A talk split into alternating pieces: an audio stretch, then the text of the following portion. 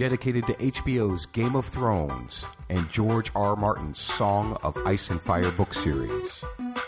You're listening to Podcast Winterfell.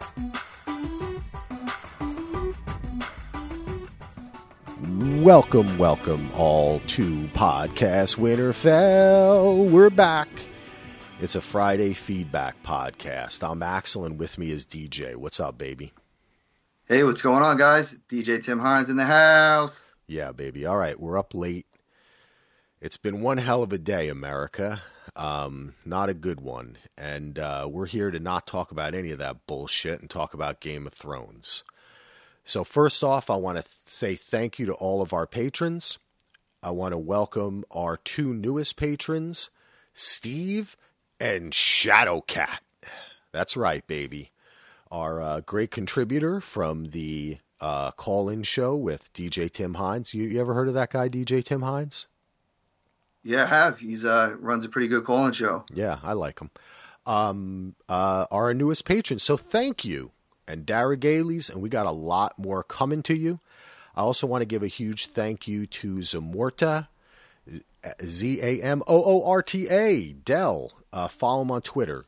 Our art is all due to Dell. It's gorgeous. We love it. We do want to remind you that we're going to be doing extra week of pods for the season wrap up. So stick with us there. We'll go on the same schedule. And uh, follow us at D V R Podcast on Twitter, because we've got plenty of new and awesome podcasts coming.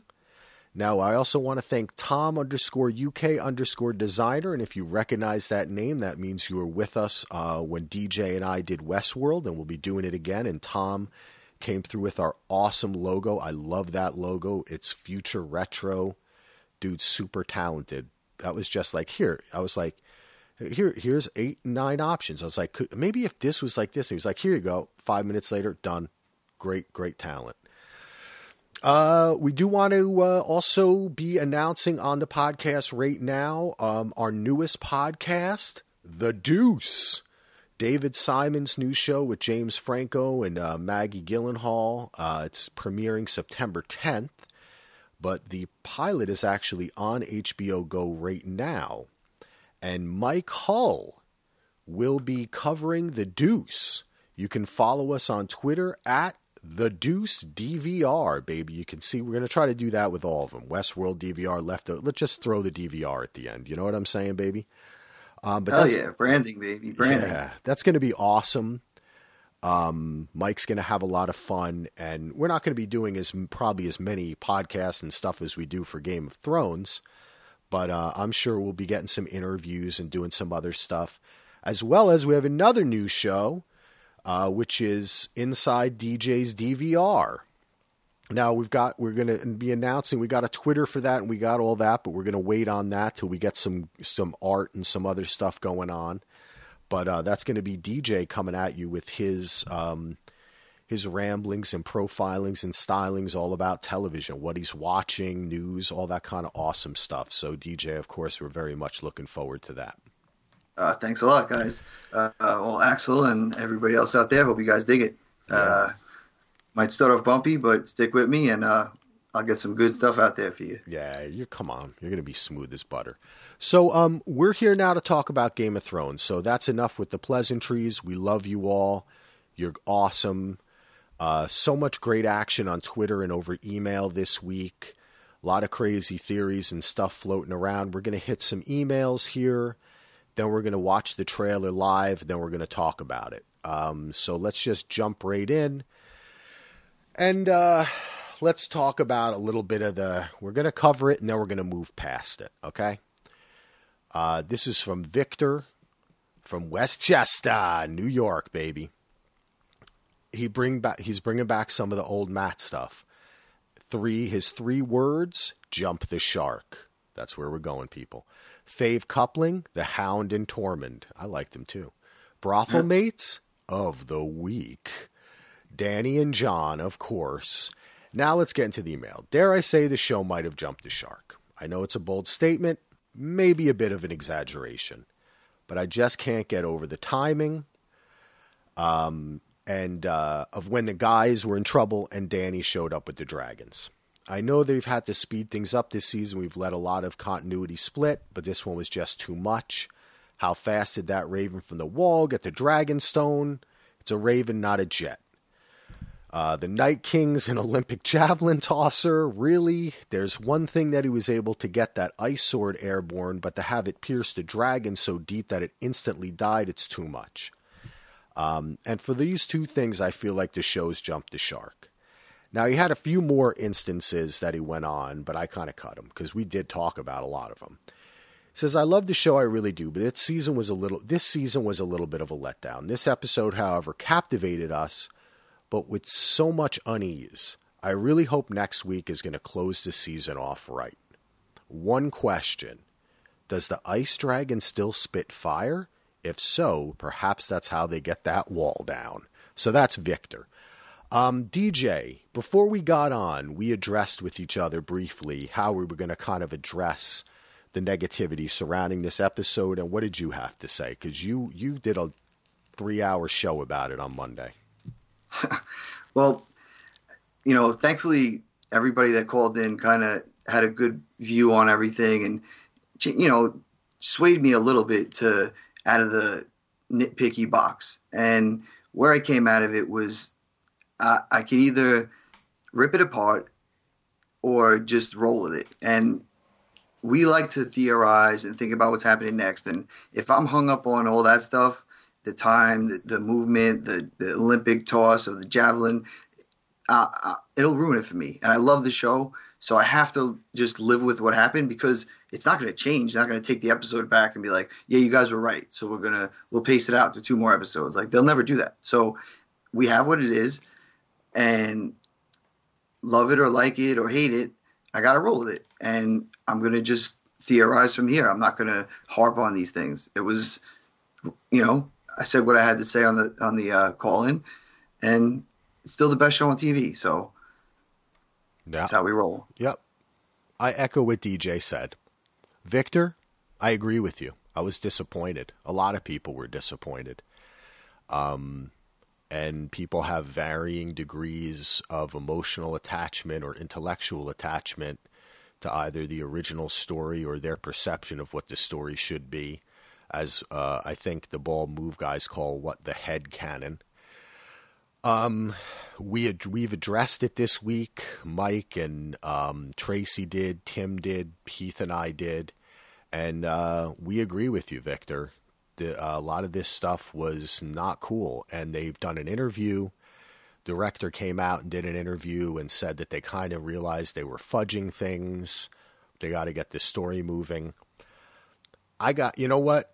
I like how you ended it, right? Which is you start off kind of jump the shark, then you start talking about Game of Thrones, and by the end, you're hoping next week's great. So, you know, that's how I am. Um, I can get over it. I got, if I, I, I put it this way, if I can get over Arya being viciously stabbed and having her guts punctured in about thirty different places, and then being fine in, a, I guess, was a couple of weeks because she laid in a bed, then I'm just going to have to put up with this, and I'm going to have to say I enjoyed other aspects. And like D J said, let's spend the rest of the episode talking about the show we like and kind of theorizing and dissecting and looking and analyzing, looking at the themes, and just accepting that this was not the greatest episode. They could have done better.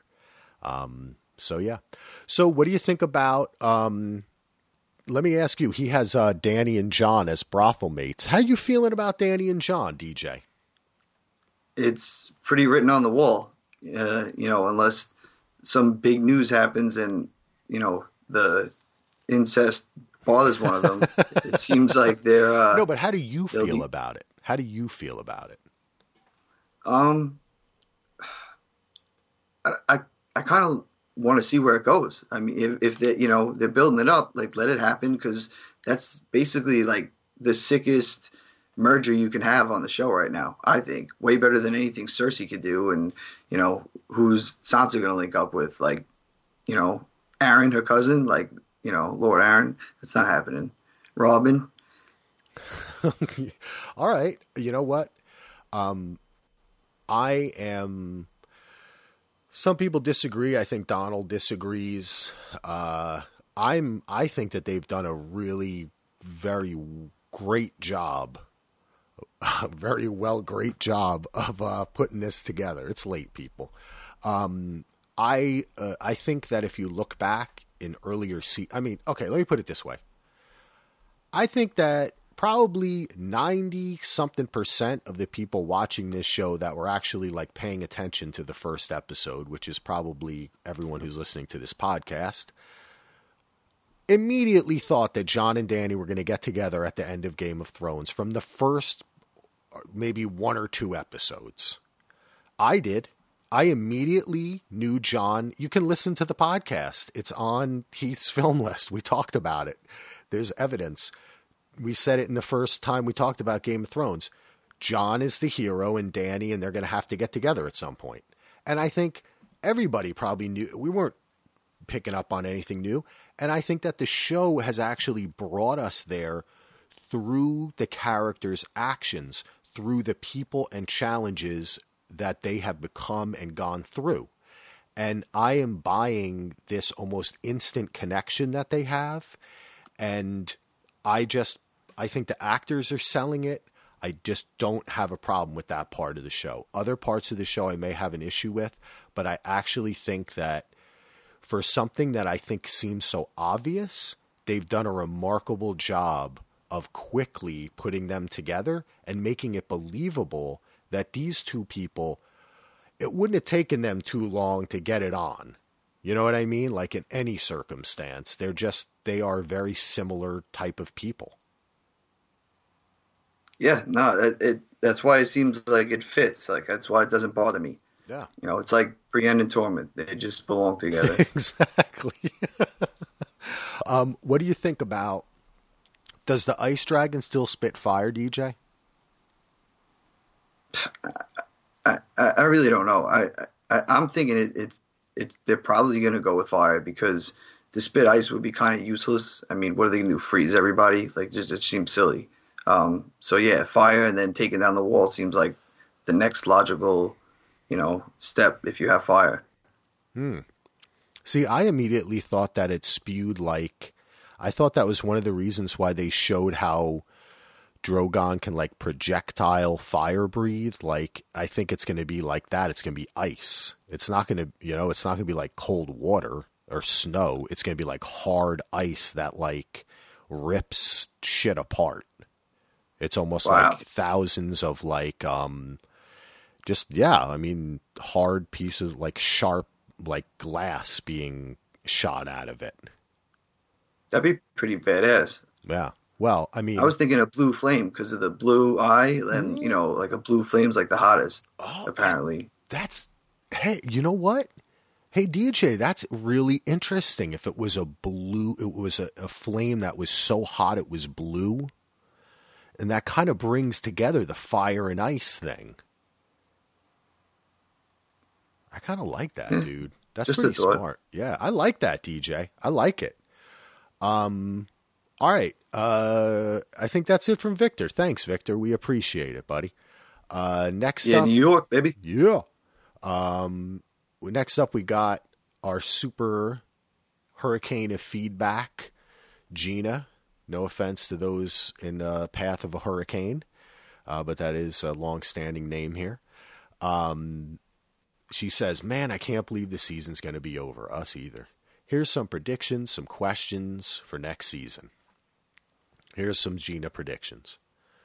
A Lannister dies, either Tyrion or Cersei.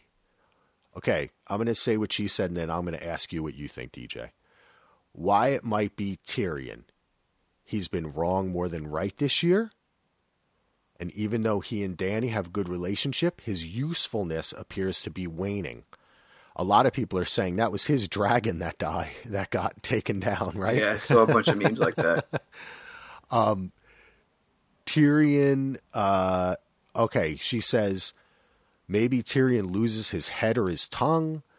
Jaime kills Cersei as a result. Okay. Why it might be Cersei, and this is the best answer that anyone can have when theorizing, just because I want it to be. And you know what, Gina? Those are right just as much as the twenty minute YouTube theories with annotations and, and bibliographies. The ones you just want are all, I've, actually, I would guess that they're probably more often right. Um, they do write the television shows for the audiences. Um, Especially if you go after this, after this last episode. Oh, D J.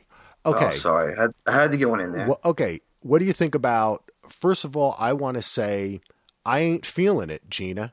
I ain't feeling it. I think all the Lannisters make it out of the season. D J. I would like to see Cersei die, just like she says. I don't think it's going to happen. I don't think that Jaime's going to die. If anybody does, it's Tyrion. But they just ride the coattails of, of you know, the second season Emmy that uh, Peter Dinklage won. I don't think they're getting rid of him. So I would like to see him go, because he actually was the most annoying character to me this season. And wow. I loved him up until this season. Interesting. Okay. Did you did you feel that he was written badly, or did you feel that his choices as a character have turned you off, even though they were realistic, or like you bought his, them?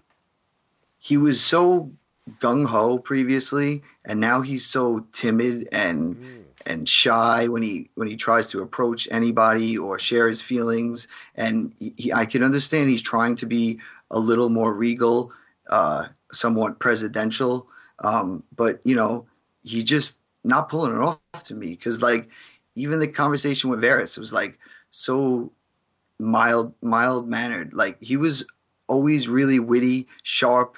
And I, I understand he stopped drinking a lot, but I don't know if that had something to do with it. And I, you know, maybe they wanted to progress the character that way, and that's cool. I just didn't like it. And I think he was more mopey Moperson than John has been in a while. Okay.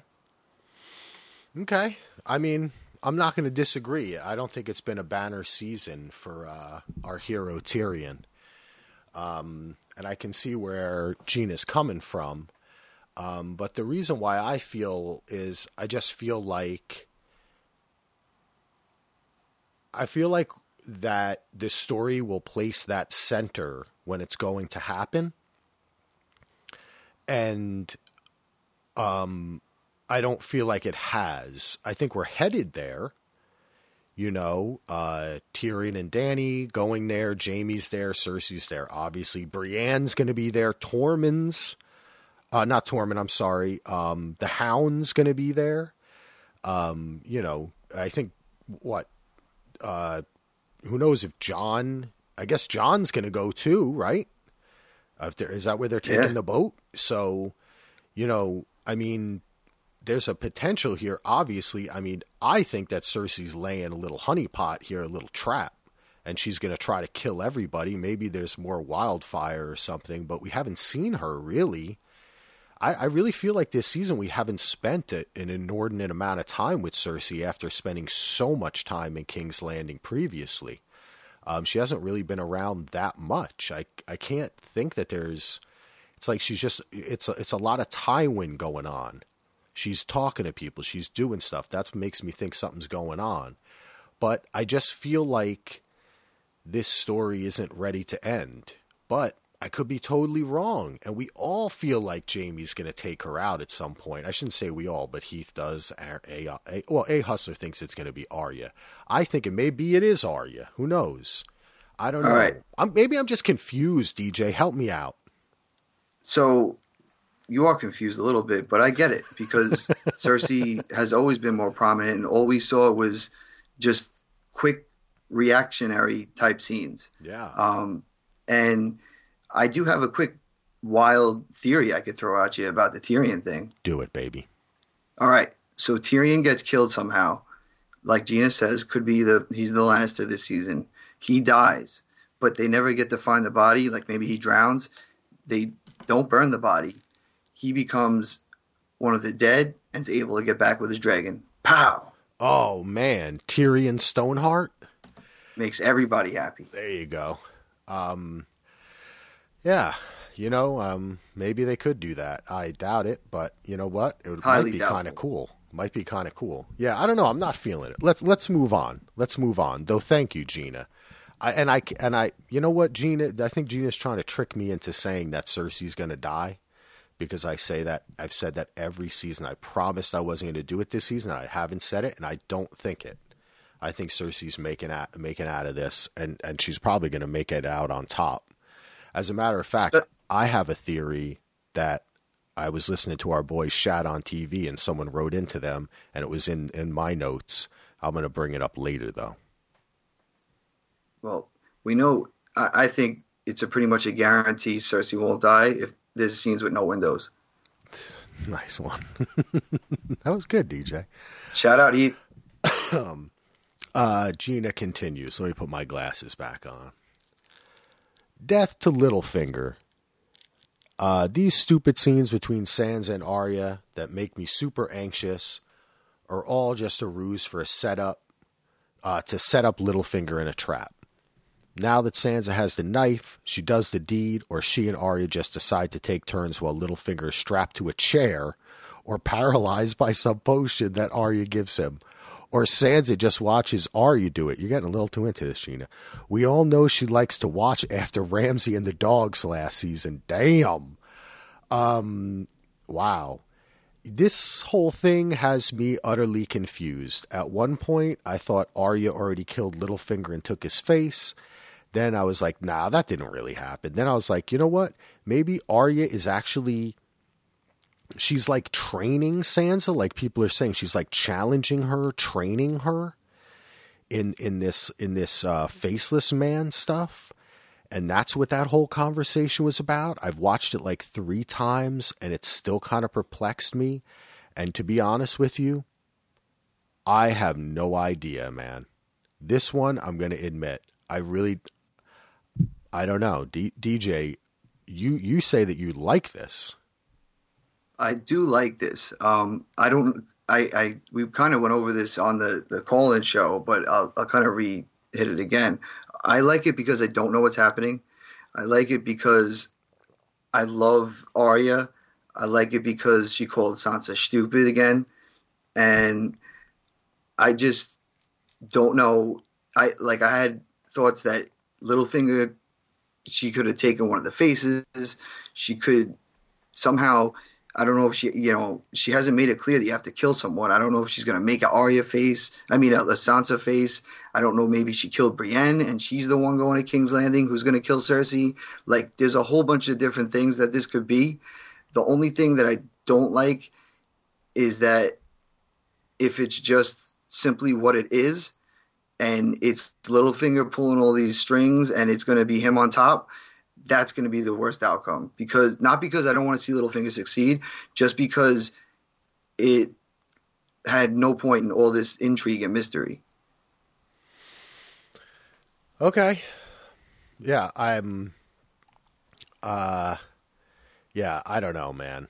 I am I I'm I'm gonna this is the one this is for me actually in that last episode. This bothered me more than any of the stuff that everybody's talking about. So that's why I'm just trying to go with it. And I'm trying to come up with different reasons, but I find myself coming up with reasons because I want to try to understand something that I don't think is well fleshed out, but I'm also willing to accept that I may be wrong. So I kind of want to talk about it after, you know what I'm saying? For sure. All right. Excuse me. All right, Gina's hitting it. Let's get to the end. This is a little prediction territory here. A dragon or two lands in King's Landing. Danny will either ride in on Drogon or the Night King will give us all a flyby and bring the snow with him. I love. I think this is what's happening. Come on. The Night King is going to ride the dragon to King's Landing when they're all there. And it's going to be Dan- all right. It's going to be Danny's vision. The throne room and rubble. Is it ice? Is it snow? Is it dust? What is it? This is this is far out. I mean, you could then say Braun's going to be standing there with the scorpion ready to rock and roll, and I, I don't think that's happening. I, what's far out about it? Why would he come by himself? Like, his whole mission is to get the whole war, the whole clan down south of the wall. He's not going to come by himself. Well, I mean, if you can eliminate... Okay, did, did you think on your show that um, uh, that this was a trap by the Night King, this whole thing? I wasn't sure either way. I, I could okay. have bought either way. Okay, well, I firmly I did, believe it assume is. That, I, yeah, I kind of assume that it is, especially with the the first wave, but then it just leads to so many questions about their reach of power and for, oh. you know, if they could foresee the future, it's crazy. Okay. Like that, it opens up so many avenues. Well, it doesn't necessarily have to be the future. Um, if, okay, the show now I'm, I've been hearing a lot of different uh, podcasts, cause I've been able to listen to some more podcasts this week. I've been trying to catch up, talk about the books and blah, blah, blah. And does, is the Night King a warg? Is it, is the Night King a greenseer? All that. Okay. So the evidence we have in the show is that the Night King is obviously has the same powers that Bran has, and in some way falls within the jurisdiction of those rules as well, because of the fact that the previous three-eyed raven knew this information about him, knew they couldn't come in the cave, or that when he touched him, he could now, this, the spell is broken. So he, so basically what I'm trying to say is he lives in that realm, right? So I am totally down with the idea that some of these visions that people have been seeing, Melisandre, um, Thoros, the Hound, were the Night King, that he is able to mess with people. And in a, in the same way that people had theorized that perhaps, you know, Bran went back, Bran went back and made the Mad King mad, or Bran went back and started this whole thing. It was not Liza Aaron who wrote the letter to, it was Bran, you know, or like Bran has slowly been behind the scenes. Now people think Bran is the Night King, which he may, very well may be. I mean, I don't think it's very far off to theorize that this show will go down that road. As I've talked well, about before, and we've talked about before. Okay, I'm sorry. Go ahead, buddy. No, uh, it, I think we're going to say the same thing. I, well, if that's the case, I want like straight up magic from here on out. Well, I think we're getting that. I mean, a, a dragon battle north of the wall with the White Walkers who throws, and like Victor was saying about this spear, I think we have to start allowing for the fact that I, I, you know, in a, I thought that the White Walkers came across looking not powerful enough. Like my question is, I know the white, the Night King, I mean, he can turn a baby into a White Walker. Like this, this is obviously a supernatural being. We saw how it was created by other supernatural beings, right? With a supernatural op- magical object. So I just don't think it's, it's not crazy to theorize that a person, if you're in a war and one side is supernatural and the other one isn't, that the supernatural part would be using that as an advantage. Why wouldn't the Night King be dropping in on John and dropping things into his head, or convincing them that this plan was right, or pretending that he's the Lord of Light in order to send people to war well, with each other and weaken them while they just gather they would, forces. If they stayed with something along that line now to the most of the end of the series, um, or at least halfway through the series, and strayed away from the inner politics, I might like this episode more. But if we go straight back to the politics of Westeros and like harp on that, I, I'm I, I'm not gonna like that part. But yes, I, I'm ready now for the magic to come out. Yeah, see, like but I, I, we've been ready. I'm trying to make that ultimate connection that it's always been there, right? Right. But now okay. we need to see it more apparent. Yes, we need to know oh, those agree. connections. Well, I think we're. I, I'm I'm I'm happy with that. I mean, I think we are. I mean, they just went on a mission to convince Cersei. And hey, let's not forget, a lot of people I heard I a lot of people I noticed, I'm sorry, we audited people, that um didn't even like, and I was watching the show. I was like, gosh, we didn't even talk about that, Heath. Danny saw the Night King.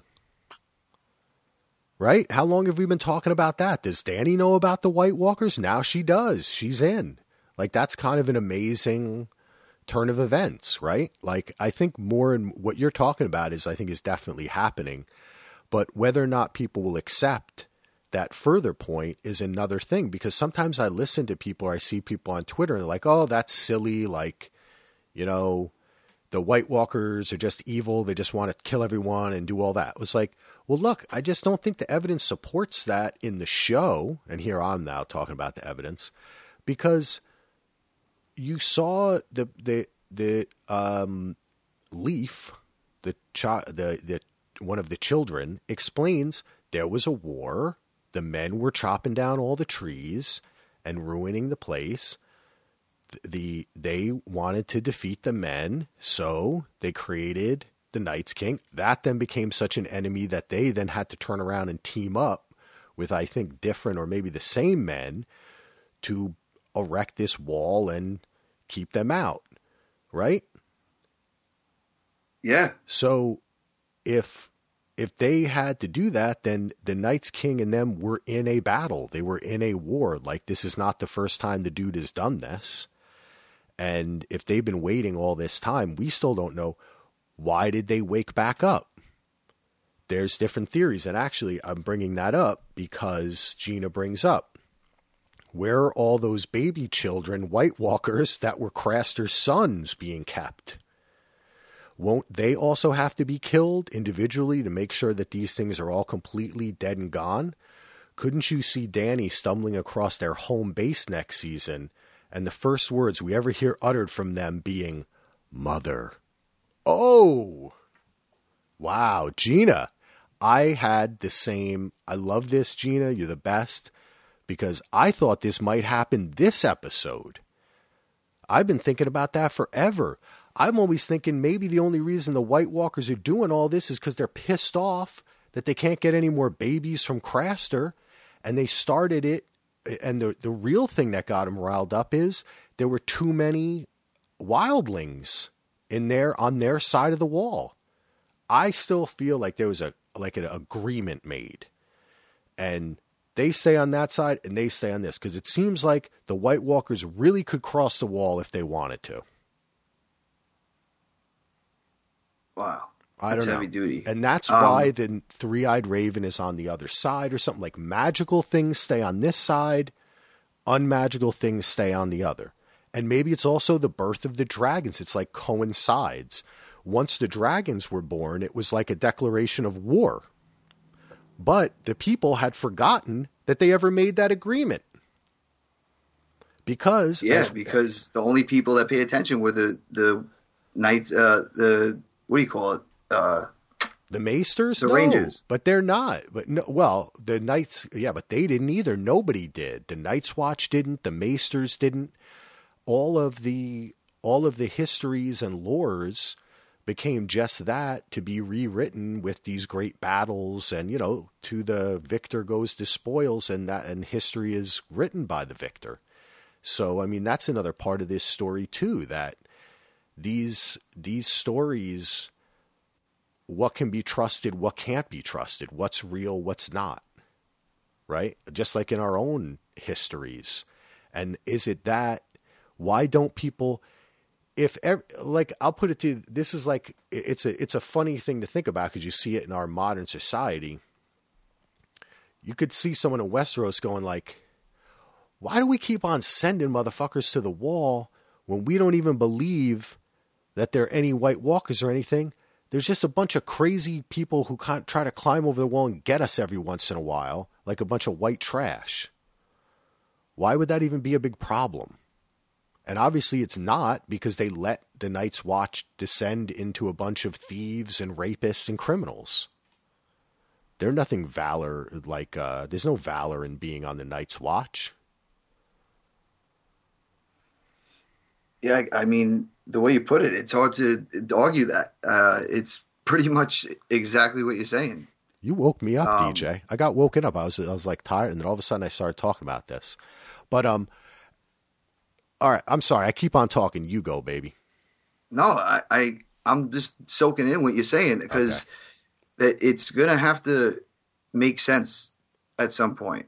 And this whole circle thing, this circular thing, and cyclical thing is so apparent, and that would actually make a whole lot of sense. Yeah, I mean, I do also think that there is always an aspect of this that um, the wall never falls, and the end of this story is the White Walkers just agree to go back home. That's it. They they they don't go away. They don't.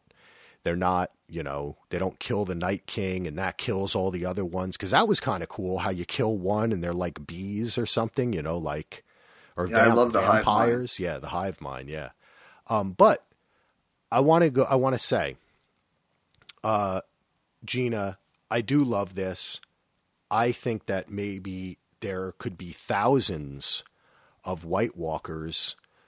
Who knows how many wildling children they stole, or who knows? And, and I was talking with A Hustler. A Hustler and I had a vision.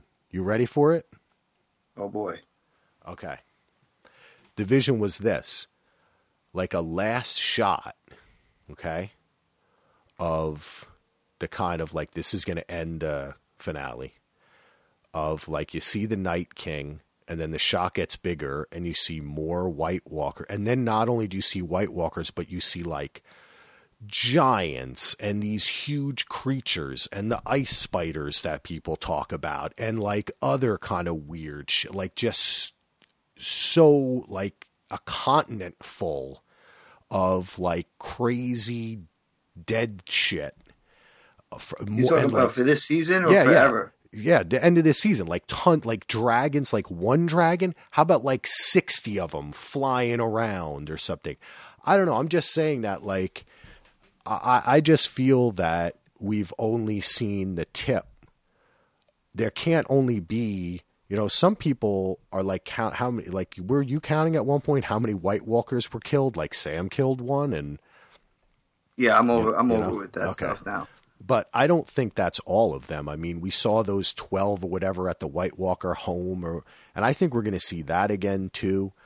I just feel like if that's what, if some of these King's Landing things are going to continue to next year, then we're also going to have to see a bit more of the White Walker world. If we don't see it, I'm not going to be totally disappointed, but I love that Gina brought up the Craster thing, because I think that's kind of something people forget. And there's also so many crazy theories about, this is becoming like a mini theory rant here. Thanks for listening, D J. D J's on hold while I just keep on blabbing. That, like, that's something new. Um, but so many different theories about little Sam, like, that the White Walkers are trying to find him because he's the one that got away. You know, they were promised him. And like, maybe this whole thing will be at the end. They'll all meet at the wall, and Sam will just, like, the kid will just walk with them. Like, they'll just give little Sam over to the Night's King, and he'll touch him, and it'll become a little, little Night's King, and they'll walk away. It'll be like, you know, now we're even Steven. But anyway, that was my mini rant about uh, White Walkers, and I just love this. I love that part of the show, man. I love that scene. I watch that scene when he becomes uh, the Night King all the time. I just think it's fucking cool, man. All right. Yeah. The magic is your thing. You've always been talking about that. Like, even me, like, I want to know, like, where's Pyat Pri still? That was trying to get, you know, all that magic and shit on Danny back in, you know, Karth. Oh, and then man. followed her. Like, yeah, that stuff yeah. ended. I want more of that. Yeah. Well, I think, well, look, okay. I'm going to throw another one at you here. We're here. Let's just go, people. I think we might also see more dragon eggs. Um, I don't think that there were only three dragon eggs in the whole world. First of all, where did they come from? Um, Dragons, obviously. Dum, dum, dum, dum. Uh, I wish I had a little board. Just for I just had, if we had a board, I'd have that wah wah wah. It would just say D J on it, and just go wah wah wah.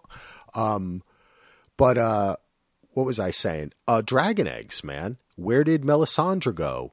Volantis, what's going on? Are there more dragon eggs? Um, Varys is the one who got them, right, with his buddy, the guy you're talking about. Isn't that his name? Was that the guy? No, the guy. Um, oh, you're talking uh, about I'm the talking. warlock guy. The warlock. Yeah. yeah okay. Yeah, yeah. Okay. Yeah. Who were they? I mean, we may, again, there's only so much time left. And one of the things I might have to come to grips with is, just like I had to come to grips with it with Lost, and I'm still coming to grips with it, is that how I wanted like an entire episode of the Dharma Initiative figuring out how they could use the island as a, uh, like a temporal displacement machine. And I never got that. I just got like one scene where they go underground. Um, I'm probably never going to get any of this stuff, but that's why I probably there's Matt is now listening, yelling at me, read the books, Axel. Uh, so I'll stop there, but we yeah, could, but even, even Mike brought up a good point. Like, he hopes now the books are way different. Like, and he hope because people who, who are upset mostly are the book people, because this show has been given us so many tight little details and really going over every single thing, and then it's just so brushed by this episode. So many incredible things happen that it wasn't explained. So I can understand like that part of it, like still wanting that, like, you know, just like how you're saying with Lost, like they're going to want the books. Yeah, yeah. And if the books have this like verbatim, it's not going to even make them happy. No, but like, it won't, won't, dude. It it can't. I mean, it's so, look, I did not read the books, but I know all about them. And I've read so many different people have told me, and I've read books before, and I've read, scre- I've read to do it. Cause I mean, I studied this stuff. I've read books that were then turned into screenplays, or, you know what I mean? Like, studied that kind of thing. And, uh, come on, you can put so much more in a book. Its book is so much more rich and varied and textured. And the characters are, of course, just like so much deeper than a television show could ever be. So, um, yeah, I, I, I, you know, I sympathize. So, all right, why don't you go ahead and, and read uh, Justin's email? All right. On the Matt and Donald episode, Donald expressed confusion as to why John didn't want to bend the knee in the first place, but I'd like to remind everyone that John explained why he shouldn't. It was because he didn't think the Northern Lords would respect that de- decision. That made him king, and they can undo it. Oh, they, I'm sorry, they made him king, and they can undo it. Not to mention they th- fought to overthrow the Targaryens because the Mad King executed Rickard Stark and his son. Um, I... I don't think that's exactly why why Donald was confused. I'm thinking he was confused as like the actions of John, not so much of the reasoning behind what would with it, you know, the implications and repercussions of what would happen. Um, you know, but yeah, they, they, I I'm worried for John too, because he never even discussed it with anyone in the North. They don't even know what's going on. The Raven went all the way from where they were to Dragonstone super fast, but they can't get one of those fast ones to get to the North and to Winterfell, which is kind of silly. But yeah, I don't think they're going to go along with it. Like, what are they going to do? Like, all right, so they convince Cersei. If Brienne's there, Brienne's going to see the the the uh, the walker. And uh, uh, I'm sorry, the dead, you know, the white. And so what does Brienne do? Brienne's going to go back and say, yeah, this is real. John's still our king. After they find out, and they're going to oust him. Like, it's not going to be believable. Like, so they're going to have to go on like a Westeros tour with his body, showing everyone that it's real. And then maybe everyone will believe them. Yeah. Um, I, Justin, I like what you're saying, and I agree with it. I didn't, I didn't really have too much of a problem with what John was saying, because I understood it. But then again, I understand Donald's point, and I think maybe the point Donald was saying is that, yes, what you are describing is historically accurate, and he would have every and all the everything you describe would have he would have every reason to not want to bend the knee because of those reasons. But John has always put the ultimate enemy above that. So the question then really falls that he's just scared that he'll then lose more fighters against the ultimate enemy. And I think with this battle, what John later says is why John suddenly think uh, Justin, I should say, what Justin later says is why suddenly John thinks that doesn't matter. I have no idea. I'll be a little annoyed if the Northern Lords are okay with this horrible decision.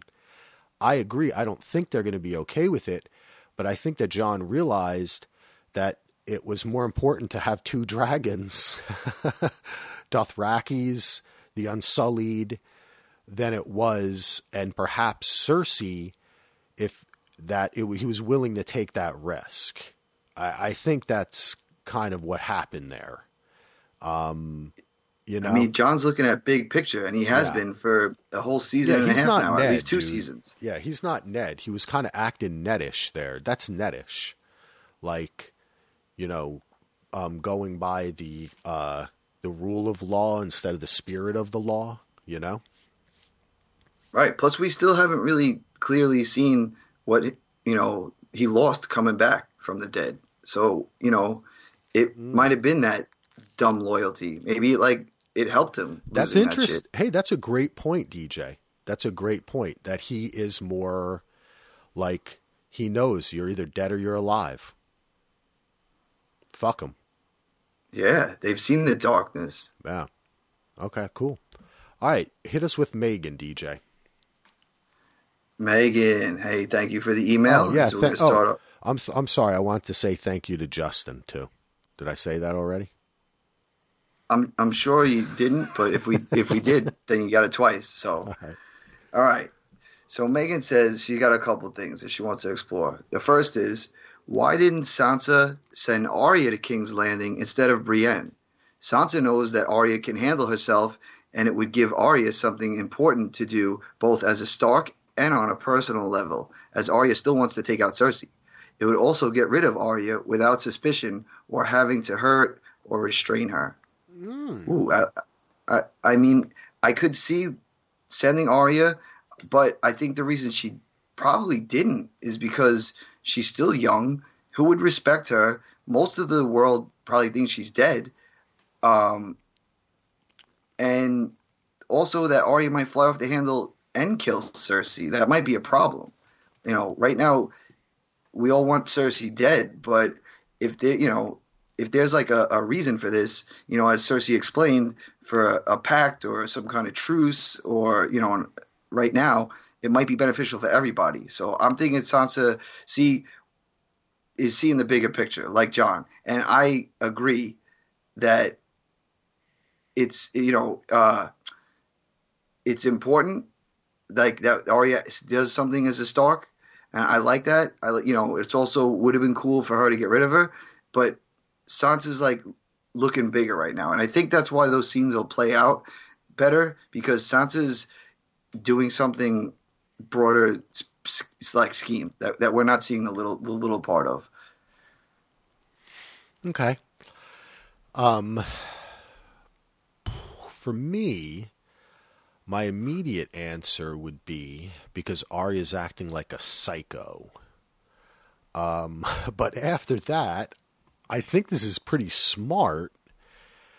And I think that Megan uh, should write into Dan and Dave, because this would be, this would have been interesting, right? It would have been interesting if at part of that scene after Littlefinger, we would have had Sansa try to kind of, instead of try to sweet talk Arya, you know, and say, and offer that to her, and actually just lay it out and say, like, look, you don't trust me, but I have something for you. Maybe I can gain your trust. Cersei wants me to come meet her. Maybe you could go or use one of your faces. I'm sure Cersei is a bigger enemy to us both. That would have been a really interesting scene. At least if I she mean, had said if it. We're, if we're going to go by that, I mean, there would have been a hundred interesting scenes that could have, should have been said. Yes, you know, but like I want to give Megan credit. I want to give Megan rolled out credit, in the wheelchair though. And be like, yeah, no, I I, I, I'm just I do. trying to give you her know, credit here. That This is very she does smart. Get credit. I, I didn't even think about it, but that's actually could have been a tactical. I think that's one of the things that bothers people about um the character of Sansa and why it's she is a tough character, and I think it's purposeful, is that um, she's not she's unsure of herself, and she's been through a lot, and she does get she does seem to get nasty. She doesn't she I don't think she she doesn't seem to have ever learned that you could get more with sugar than spice, or maybe she's just a little bit too spicy. She's got to mix it up a little bit. There's nothing wrong with being hard, but even the hardest of people will try to pull one over on somebody sometime. So it would have been cool for me to see Sansa try to bargain with Arya. That would have been interesting to me. Um, but again, I don't know where this thing's going, so. Yeah, I, I can't say that. I mean, I've been trying to pick it, you know, apart. And I think also going back to something that Shadowcat said on last week's call-in, when with the same Winterfell stuff, I think the editing is all out of whack. I think that, you know, mm. it could have been placed a whole lot different, or as one scene instead of all these random cut-up scenes. Like, I know they have to move people into different rooms and set thing, different things up, but it just seemed off. It doesn't seem like like what we're used to. So that's why I'm thinking it's a whole different frame of of mind of what's going on. We're we're seeing this through someone's eyes that's gonna make sense later. Okay, I'm willing to buy it, dude. I'm willing to buy it. But Megan, that's a cool um, that's a cool idea. I dig, I dig it. Uh, what's up next, D J? All right, she wants to know, who do you think Danny would name as her heir or successor? She says, I guess the obvious choice is Tyrion, but he's actually older than Danny. I think personally, Missandei would make a good choice. She holds the same values as Danny and is very smart and cool-headed. Also, as far as the plot, maybe it's the reason she's still around. I can't really think of any other options. How about you all? just as I was, just I was, th- I was like thinking it, you know, uh, as you're reading it.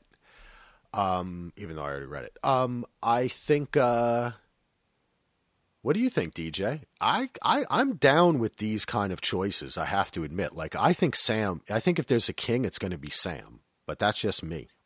Yeah, but that's not a named heir successor. Um, for, from Danny's aspect, it would have to probably go to, to Missandei or Tyrion. Tyrion's the hand. I think like, I mean, if she dies without actually naming it, wouldn't the hand be the next in line? Is there no blood relatives left um, that, you know, that mm. everybody's aware of yet.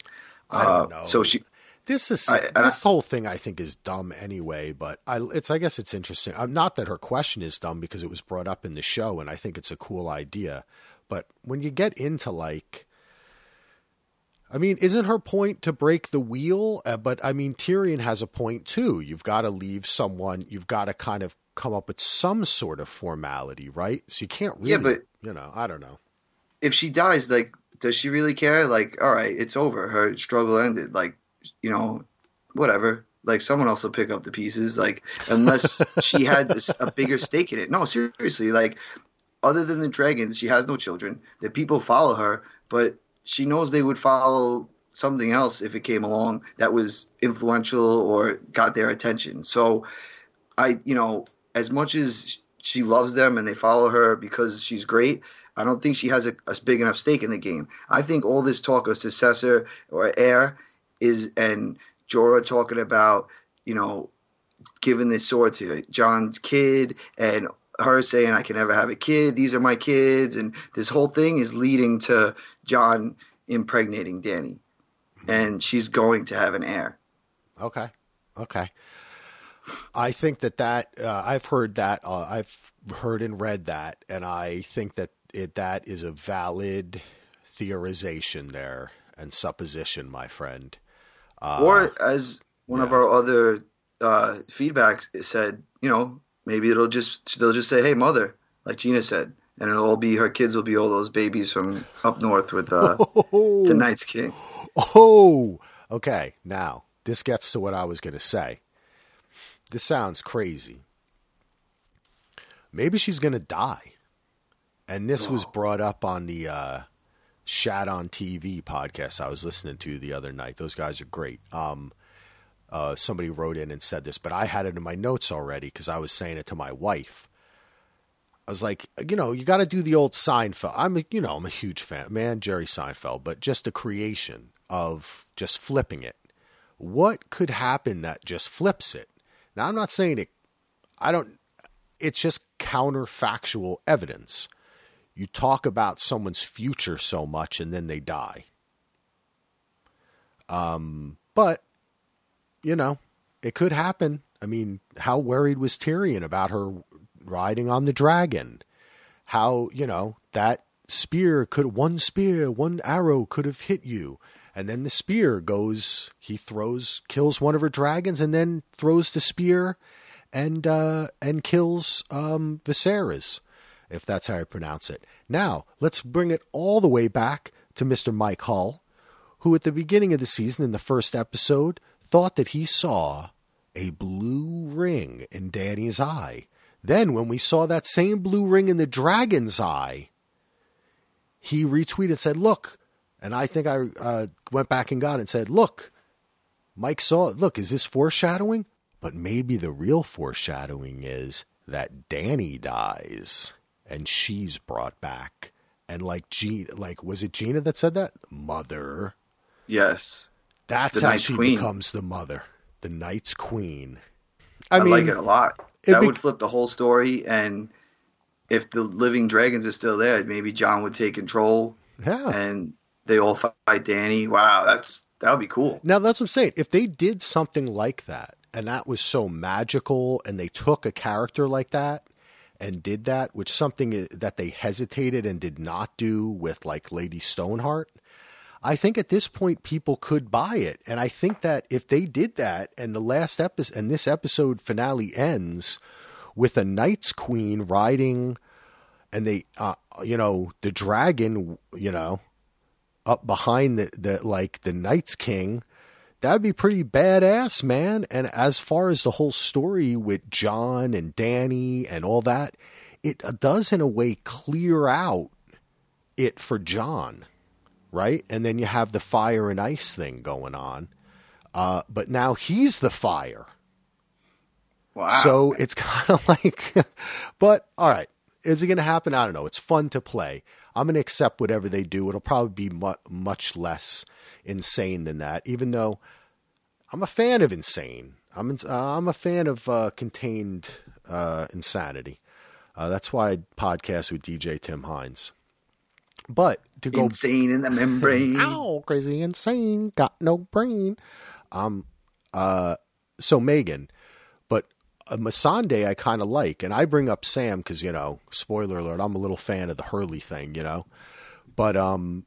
I think Missandei is kind of cool. You know, it would, in the end, I guess we all, I mean, I, I shouldn't say, I would like to see some sort of more democratic type structure, but you have to really ask the question, how could they really do that?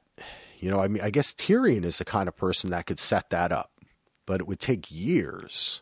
Right. You they know, have so... to do voter I Ds and they have to set up polling stations. I mean, and, and then they have to get all the dead people off the yeah. lists. Then, then, oh, right. Exactly. Then they have to start gerrymandering and exactly, you know, start right. flea bottom. Um, so yeah, it's, uh, it's an interesting question, but I think I'm along the lines of the diversion that D J went down, that this is not really about that. So. So you, you, mean, oh, you won't see single payer healthcare in Westeros? No, I don't think so, man. Okay. I don't think so. They're going to have to burn it somewhere else. Um, I needed to hit the D J button for that one. That was a double entendre. Um, all right, Ross, I've been listening to podcasts for a while. It's really great podcast. Help me to enjoy the T V show more. Thank you, Ross. We appreciate that, brother. Doing it helps us and getting your emails too.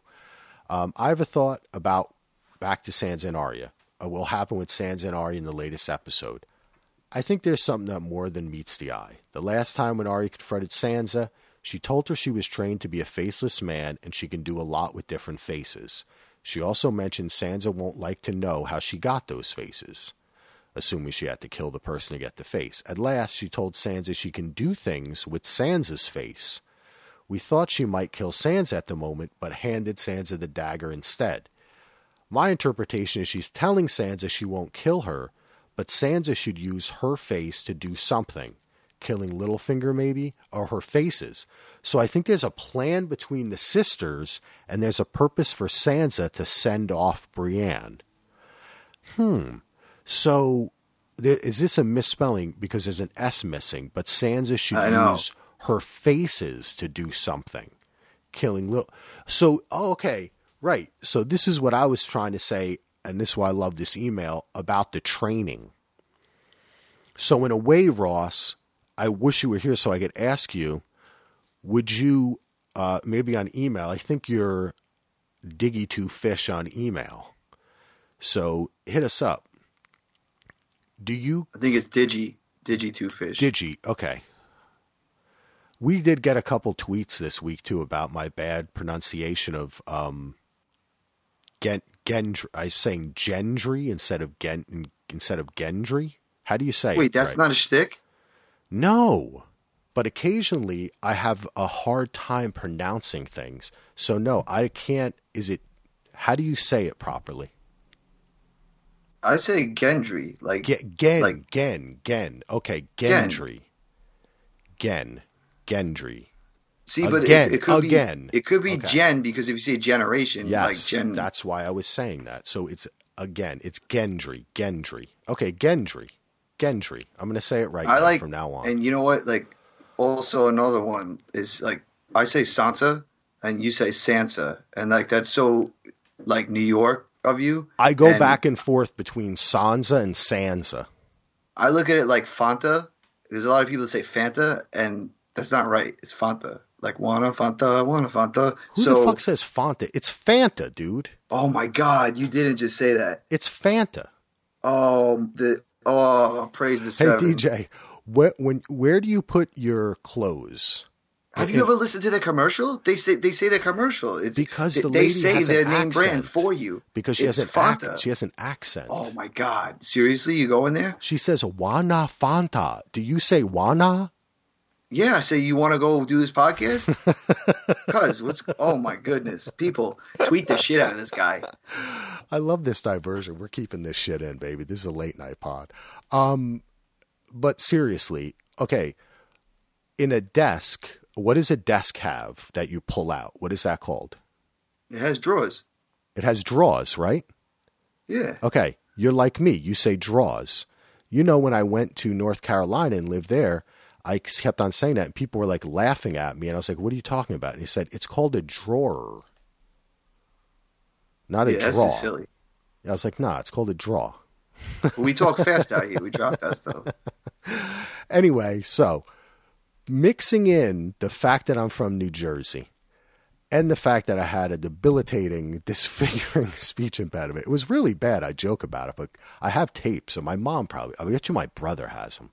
We used to do a lot of like little radio, like record ourselves when we were kids. Um, and it was just like really bad.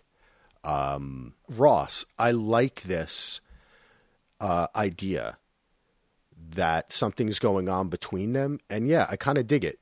Do you think like Arya's like training her? Yeah, it seems that way. Um, she's kind of, you know, bringing up the faces. They said that, you know, the way she asked it, she showed her, she let her in on it. She let her guard down, gave her the blade, you know, even though obviously she probably put it down. She didn't take it with her or something, and she's not going to, you know, hunt Arya down with it. But, you know, she let her know that you don't pose a threat to me, so let's get on the same page while still keeping her in check with the, the other shit. Like, she's like, I know you want to be queen, you know, a few episodes back. And, like, that shook Arya. But maybe it's pushing Arya to be aware of what's going on in herself. Hmm. Let's hope. Then again, it'll probably be something totally different, and we'll all be disappointed and try not to talk about it because there'll be some awesome Ice Dragon action. um, all right. So, Victor, Gina, Justin, Megan, Ross, you are the emails we read this evening. Thank you very much. We appreciate them. Uh, Ross, I think we kind of, we had, I think we were kind of thinking about your email earlier and we kind of talked. That kind of happens when you do feedback. That, that's a cool idea. Hit us up on the Twitter. Um, D J, are you ready to watch the trailer? Yes, I have not watched it yet. So, all right, so this is what we're going to do. I'm going to play it live on the air here. This is the first time I'm watching it. Last time I had snuck kind of quick, watched it once. This time I have not yet watched it. So why don't you cue yours up, D J? Why don't you cue it up? Let me find mine. Where am I at? I brought it up here. Oh, I think I brought it up in Safari. Um, this podcast is sponsored by Apple and all Apple apps, Safari being one of them, the number one choice browser of Apple. Is it? I don't even know anymore. Let's see. Oh, here we go. All right. And you ready, D J? Let's see if this works. Okay, action.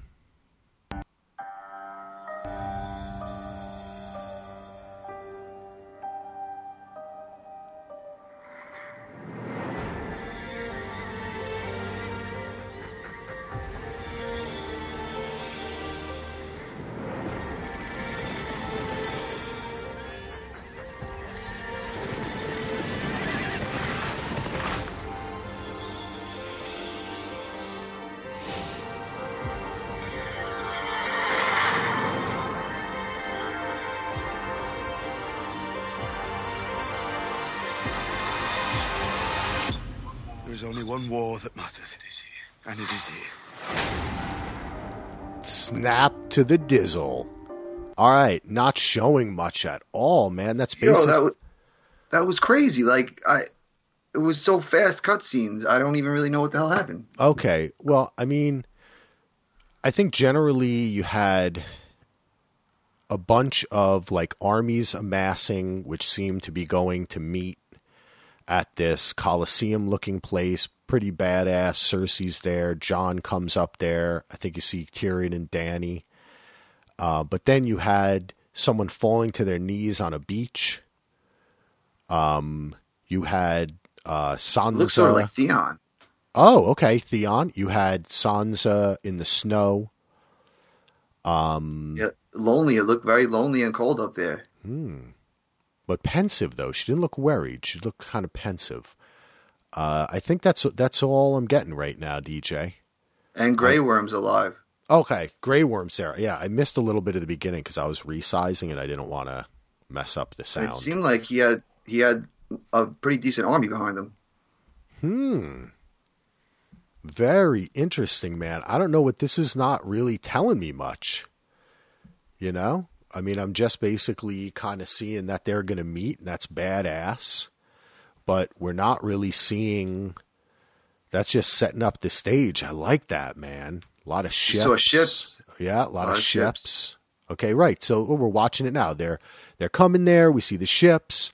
We see the armies amassing. Jaime and Bran, horses riding. They're not fighting. They're stopping. There's Sansa. She's in Winterfell.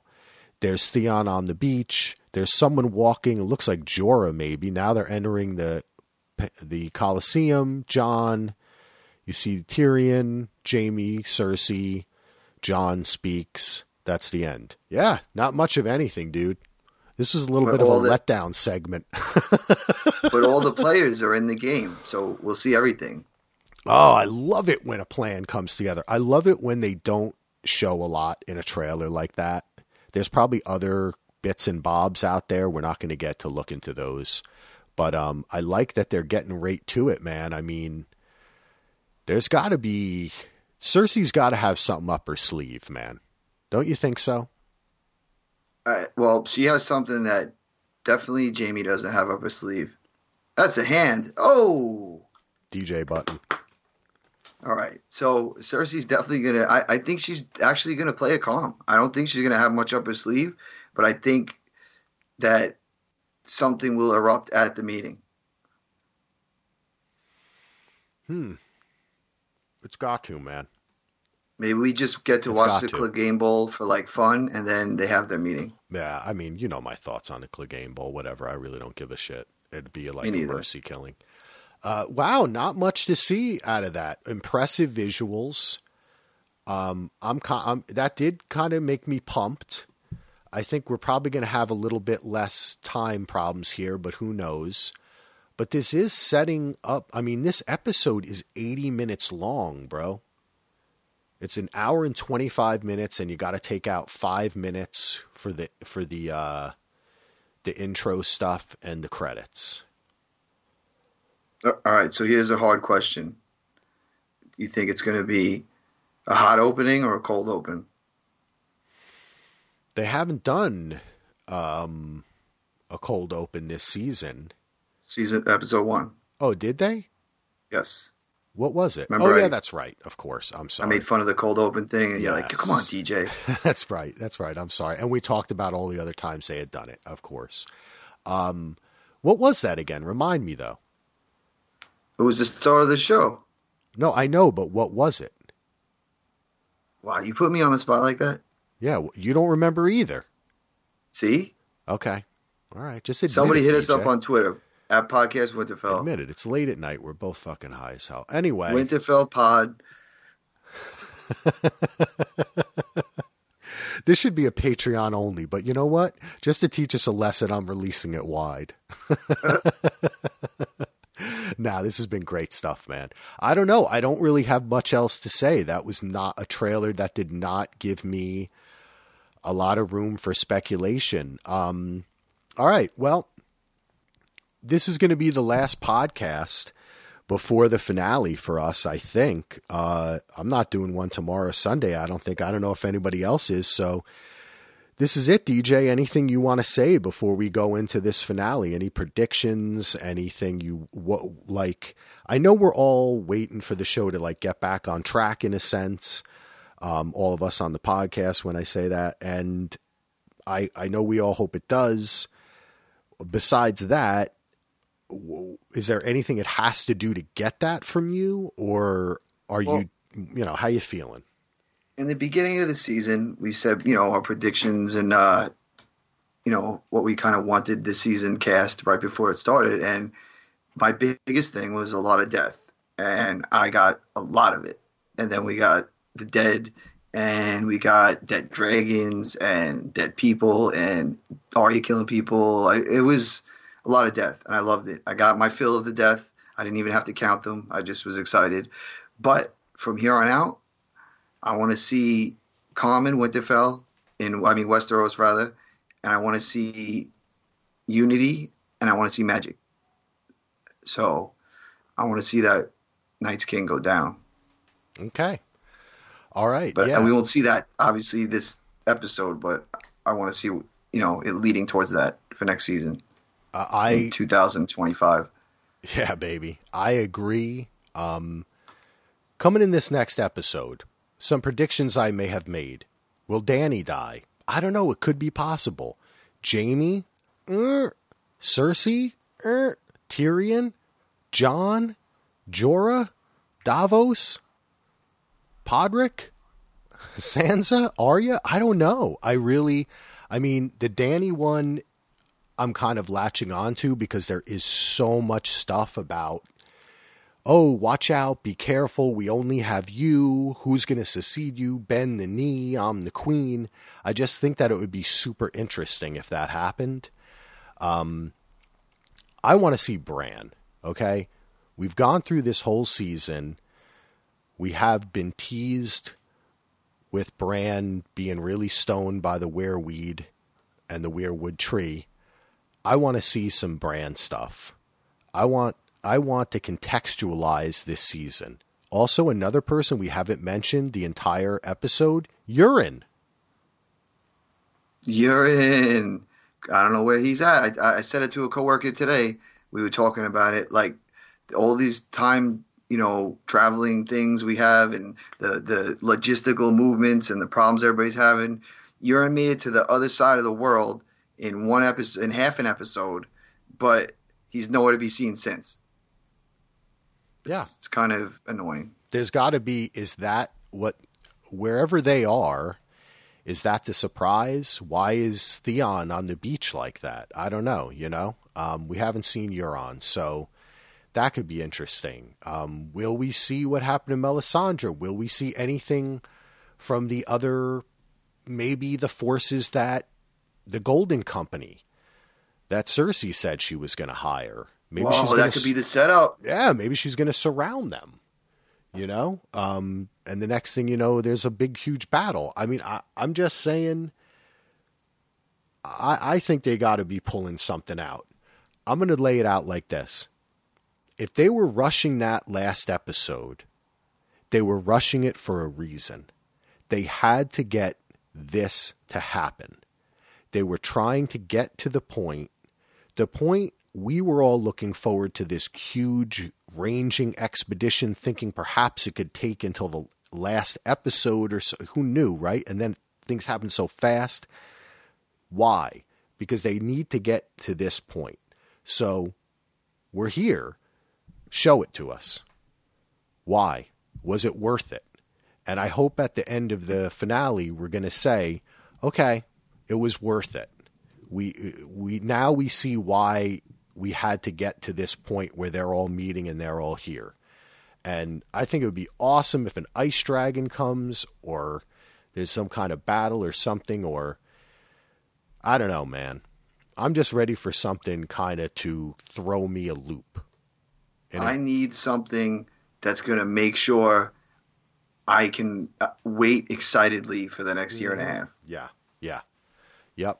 And one thing I've been thinking uh, that Game of Thrones has never done is, um, well, never done properly. A musical episode. I was thinking no, that too. No. That's cool. That's funny. You no. think that. Well, I was going to say it. Uh, no, I shouldn't say properly. In the way I'm describing, they did it with Jon Snow. Is he alive? Isn't he alive? But one thing that they haven't done is like the, the, when, when the um, sept exploded, everyone was dead and we knew it. But could it be that this ends with us thinking, like, not knowing who's alive or dead?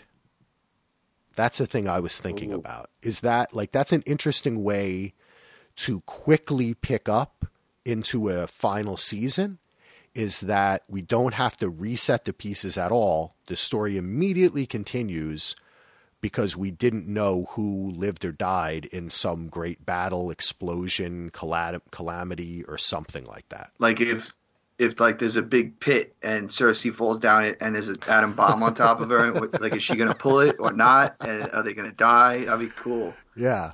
Right. That would be awesome. All right, cool. Anything else you want to add? No, I'm uh, just glad we got to do this on a late night, Friday night, right before the new episode for the finale, and uh, wouldn't wouldn't change it for the world. Love podcasting with you, and love hearing everything our guys on, and girls on Podcast Winterfell do, and I'm happy to be here. Thank you, bud. Yeah, brother. Um, yeah, this was a lot of fun. Uh, thanks everybody for getting through it with us. This was kind of rambling, and uh, I like that, though, man. We're just being real and having fun. And I am really looking forward to this episode. I was disappointed, I gotta say. Um, I wasn't jumped the shark. I wasn't angry. I was disappointed. But I've been also super happy with Game of Thrones, and those moments have far outweighed the disappointing ones. And I really am looking forward to seeing why we had to get here, and I'm I'm I'm ready to be amazed. I'm ready for the best episode ever. I mean, like I said, this thing is this thing is eighty minutes long. That's pretty long. So thanks everybody. We appreciate you coming with us on this journey this evening. I'm going to tell you how you can uh, get in contact with us. Peace. Valor More podcasts. Thank you for listening to Podcast Winterfell. You can find the podcast at d v r podcast dot com. You can support us on Patreon at patreon dot com backslash d v r. You can email the podcast, podcastwinterfell at gmail dot com. And you can follow us on Twitter at WinterfellPod and on Facebook Podcast Winterfell.